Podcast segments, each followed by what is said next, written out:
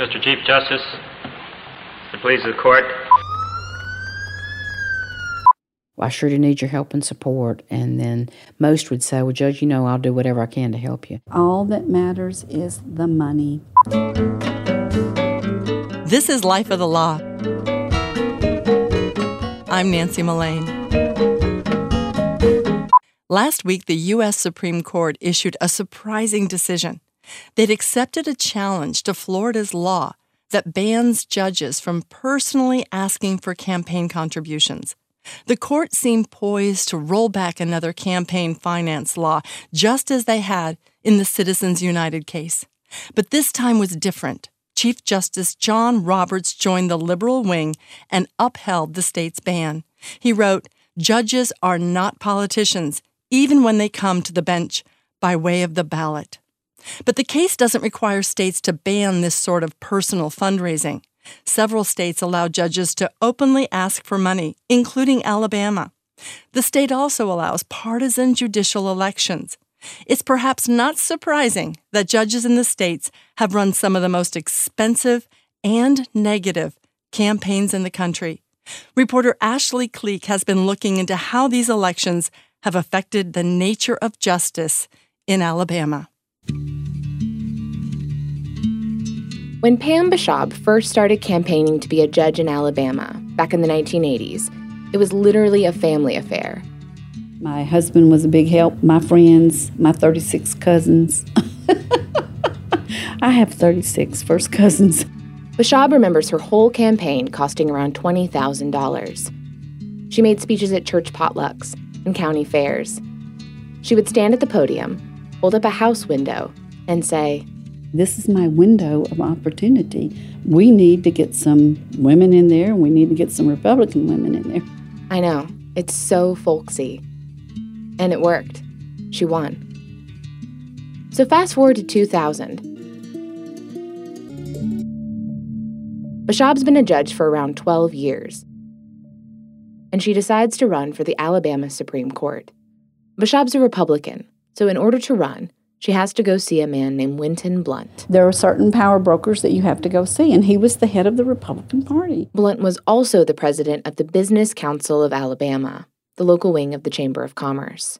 Baschab visited Blount at his mansion in Montgomery, the state capital. And I told him I wanted to run for uh, the Alabama Supreme Court.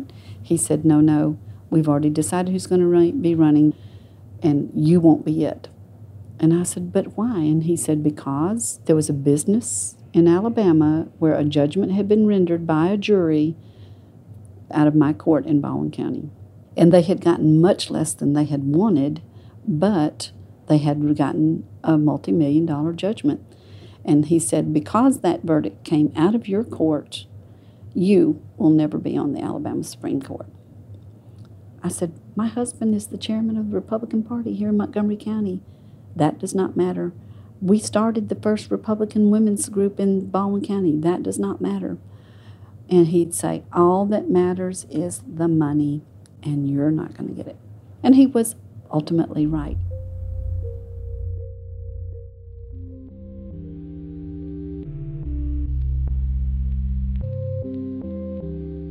In the decade between Baschab's first grassroots campaign and her attempt at the Supreme Court, judicial elections radically changed.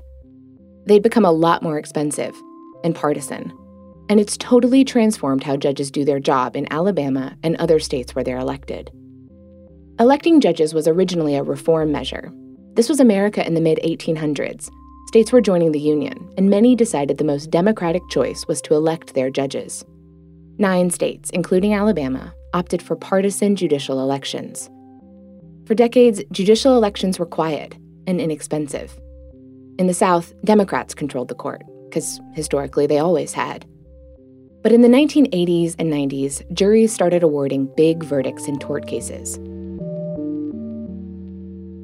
Tort's a legal term. It's when a person or company has to pay damages for harming someone.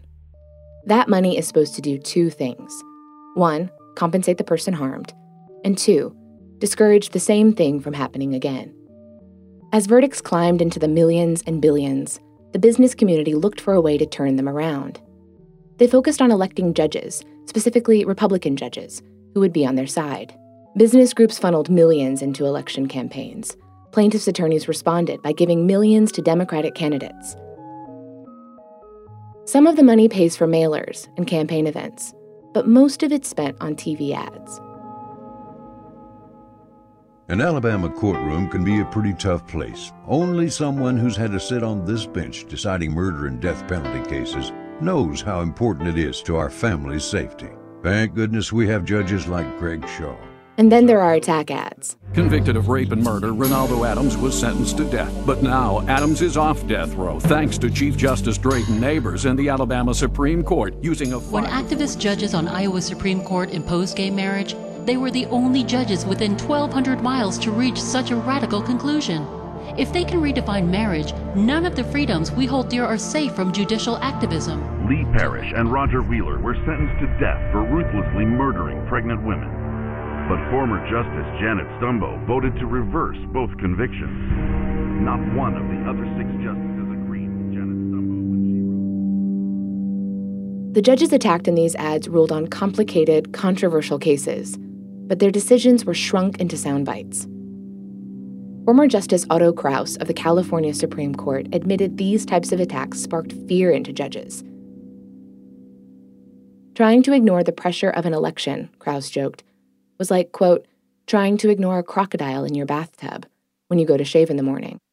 But some have embraced elections, arguing judges should care how the public views their decisions. In Alabama, former Justice Harold See. was one of the first judges elected in these new judicial campaigns. I won, and, and, the court changed because it was out of step with the view Alabama voters have of what a judge is supposed to do. Uh, and, and, and yeah, it cost a lot of money to get that message out. And yes, there was a dramatic swing. It was my intention to start that. And See's been through brutal campaigns. In 1994, there were rumors flying that his opponent was a pedophile, that See was having an affair. See remembers being confronted by his daughter. My then 16 year old daughter was waiting for me with a legal pad, and she went through a whole list of, of you know, really uh, awful things that a 16 year old shouldn't have to uh, deal with. Despite all this, See believes in judicial elections. He thinks voters should be able to remove judges who aren't in step with their values. The swing he's talking about also happened in Texas. By 1999, the Texas Supreme Court had changed from all Democrat to all Republican. And, See says, if voters are unhappy, the court will swing again. I don't anticipate you'll see a big shakeup unless and until they look at it and say, whoa, they're not doing what we think they ought to be doing. And if that happens, it'll take time before that message comes home, but when it does, there, there will be another swing. See doesn't think that'll happen anytime soon. He says the business community helped the public understand what was wrong with the courts. So that money is being spent. Why? Because what the judge decides makes a difference that is significant in dollars to the parties who are funding those elections. Raising the money is a deplorable way to spend your time. That's former Alabama Chief Justice Sue Bell Cobb. She was on the court with See. Cobb's a Democrat. In fact, she was the last one elected to the Alabama Supreme Court. As a Democrat, Cobb solicited money from lawyers who are probably going to appear before her in court. So she would call, reminisce about law school, and then say, I sure do need your help and support. And then most would say, Well, Judge, you know, I'll do whatever I can to help you. And then I'd put on my finance director. Um, so help and support means cash. It was semantics, wasn't it?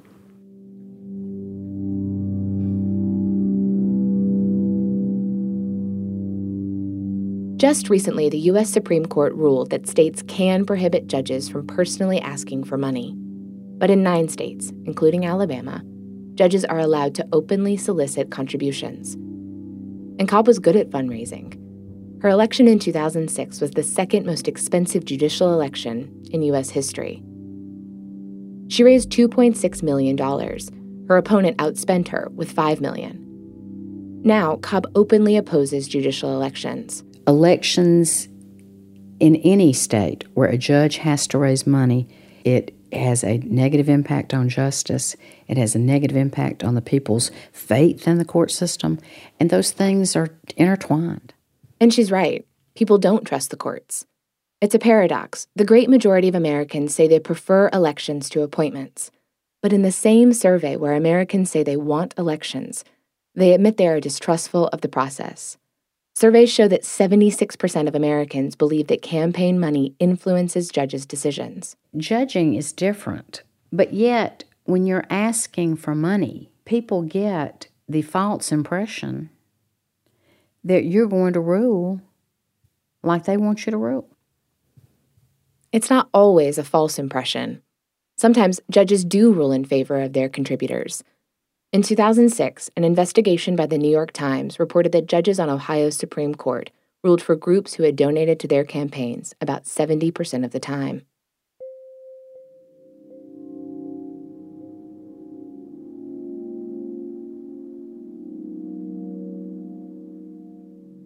In West Virginia, a coal executive, Don Blankenship, who had a case before the state Supreme Court, spent $3 million to help elect Brent Benjamin, Benjamin won election to the state Supreme Court, then voted in favor of Blankenship's business in a civil case. This caused a huge scandal. Photos surfaced of the two vacationing on a boat together. The case was appealed all the way to the U.S. Supreme Court.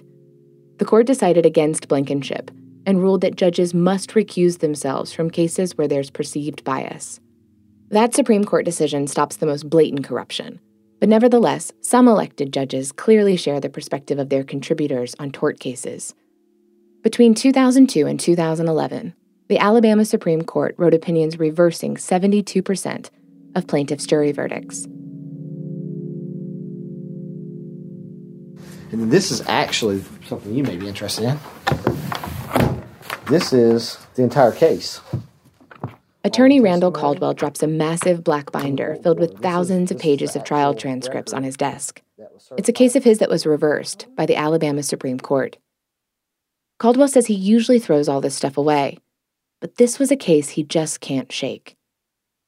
The case was simple. A woman named Wendy Baggett started going to a new OBGYN. Baggett had high blood pressure, and her new doctor prescribed a medicine called Benicar. Benicar has what we call a black box warning that specifically states that you absolutely cannot take it while you're pregnant. Months later, Baggett became pregnant.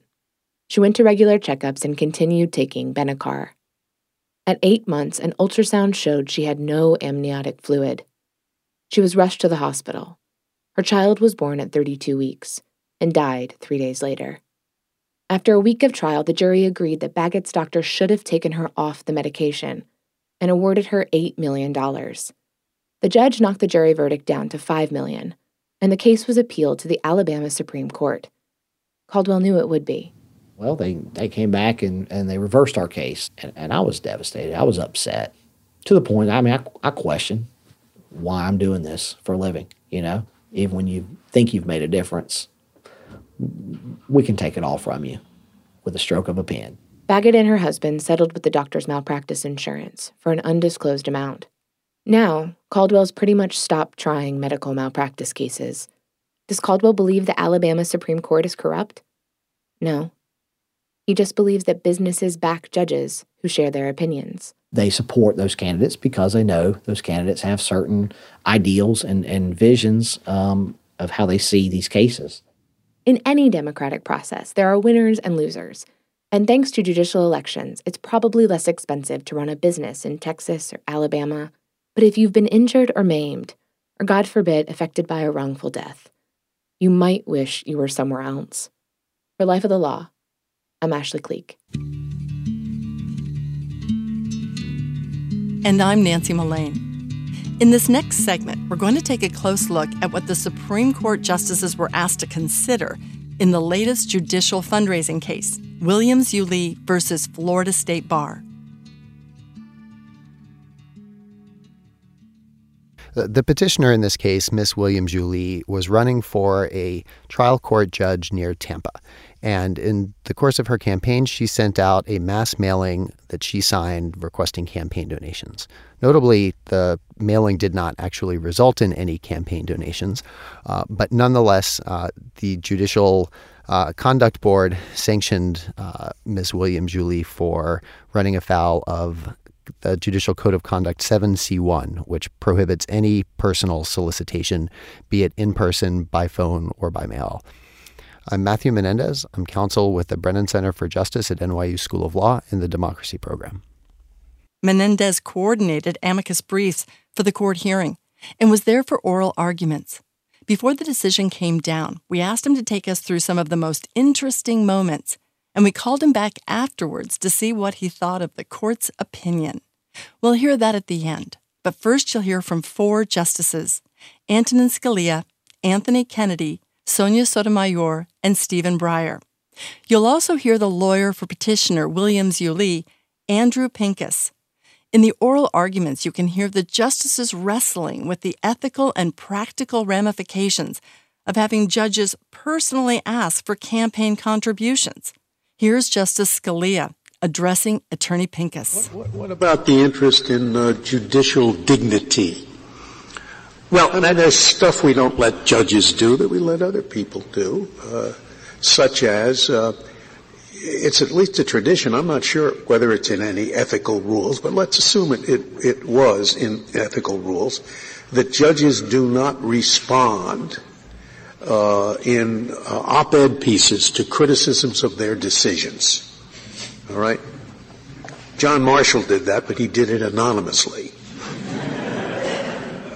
Let, us assume that that rule is written into uh, uh judicial ethics. Would, that stand? In this particular case, the speech at issue is essentially the message, and please give me money. A judicial candidate can say anything else, but the request for money must come through a third party. And there's a legitimate concern that with the realities of political campaigns costing money, there can be the appearance or reality of quid pro quo corruption. It's an interesting question from Justice Scalia, and it's unclear whether he is, uh, in fact, buying that argument or if he is trying to bait the attorney to engage with him on an issue where he thinks the attorney does not have a strong point. I think that is something Justice Scalia seems to enjoy doing from the bench, and uh, it's not always easy to tell which course he's taking. The narrow question at issue is this Is there really a difference between a judge who asks for money directly and one who asks through a committee. Next, you'll hear attorney Andrew Pincus arguing on behalf of Miss Williams Yulee and Justice Anthony Kennedy. A second problem is uh, the particular scheme that Florida has adopted here, which, as I said, does uh, allow the judge involvement in the contribution system. The judge can know who solicited, can know who gives, and can write thank you notes. So once Florida makes those decisions, the decision to prohibit. Well, how can the judge not know? Especially if some states want disclosure. Is the, is the judge supposed to not read the disclosure list? Everybody else does. He doesn't. Well, I think it's an interesting question from Justice Kennedy, and um, it reflects that since Justice O'Connor left the bench uh, about 10 years ago, there are no sitting judges who have elective experience. Justice O'Connor had been elected as a legislator and as a judge in Arizona, and I believe this court might benefit from having one of its members uh, sitting in deliberations who has some firsthand experience in the issues that they're regulating. Justice Sonia Sotomayor then tried to bring things down to a more practical approach. Can I go back to judicial dignity coercion? It's very, very, very rare that either by letter or by a personal call that I ask a lawyer to do something, whether it's serve on a committee, help organize something, um, do whatever it is um, that I'm asking, that that lawyer will say no. Isn't it inherent in the lawyer judge context that people are going to say yes? So, Justice Sotomayor's question about asking lawyers and litigants and people who appear before her for favors, I think reflects that judges are aware that their status gives them um, unique influence. And I think it's well, when a, I can say whenever whenever a judge emails me with a request, I, I give it particular attention, even if I don't appear in front of them. Um, you want you want to keep judges happy. Finally, here's Justice Stephen Breyer. Justice shall not be sold, nor shall it be denied. I mean, that's at least 800 years old.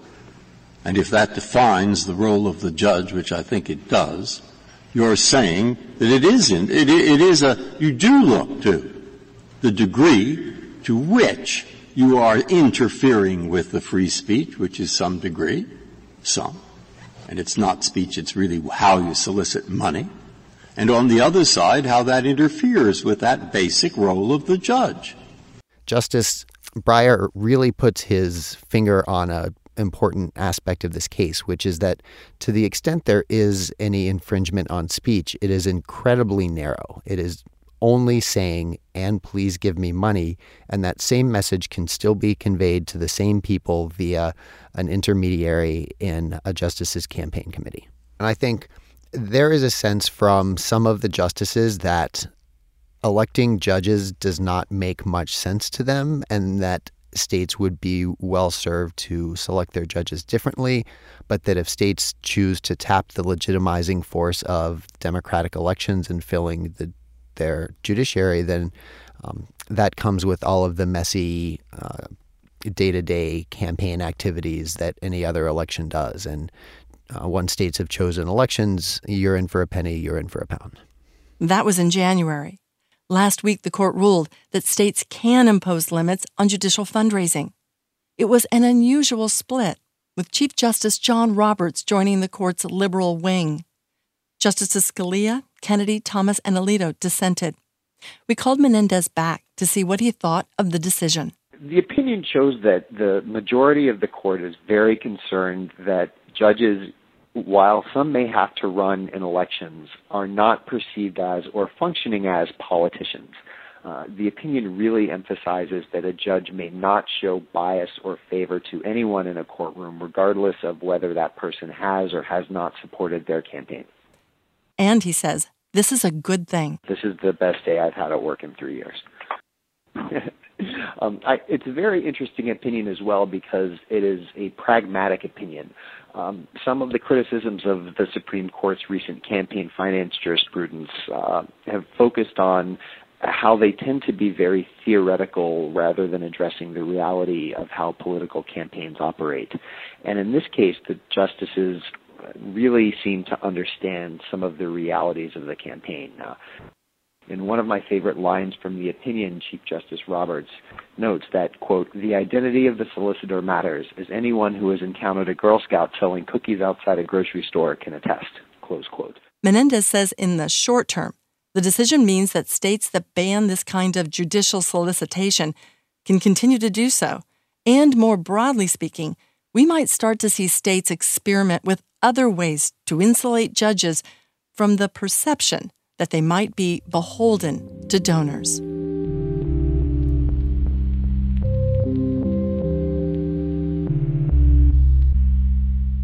This episode of Life of the Law was produced by Ashley Cleek and Casey Miner.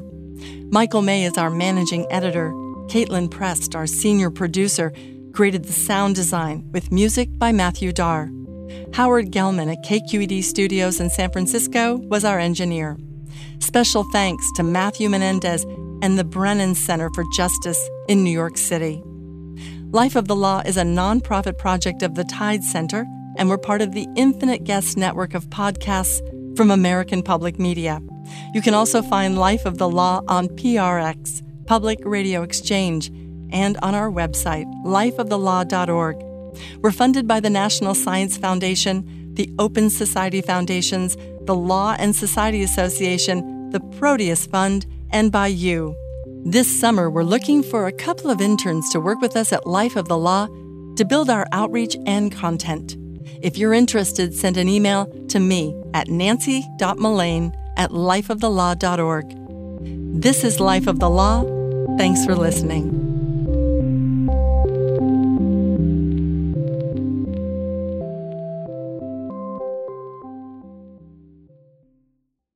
Hi, I'm Amy Choi. And I'm Rebecca Lehrer, and we are the Mashup Americans. The Mashup Americans. uh, think of us as your guide to the hyphen America world we live in. Are you first generation Korean American, married to a Colombian Mexican American, and making beige babies? Us too. Or do you speak three languages and eat Salvadoran pupusas at Shabbat? Is Spanglish your best language? That's me. uh, Spanglish is definitely your best language. Yeah, it was kind of a problem in graduate school.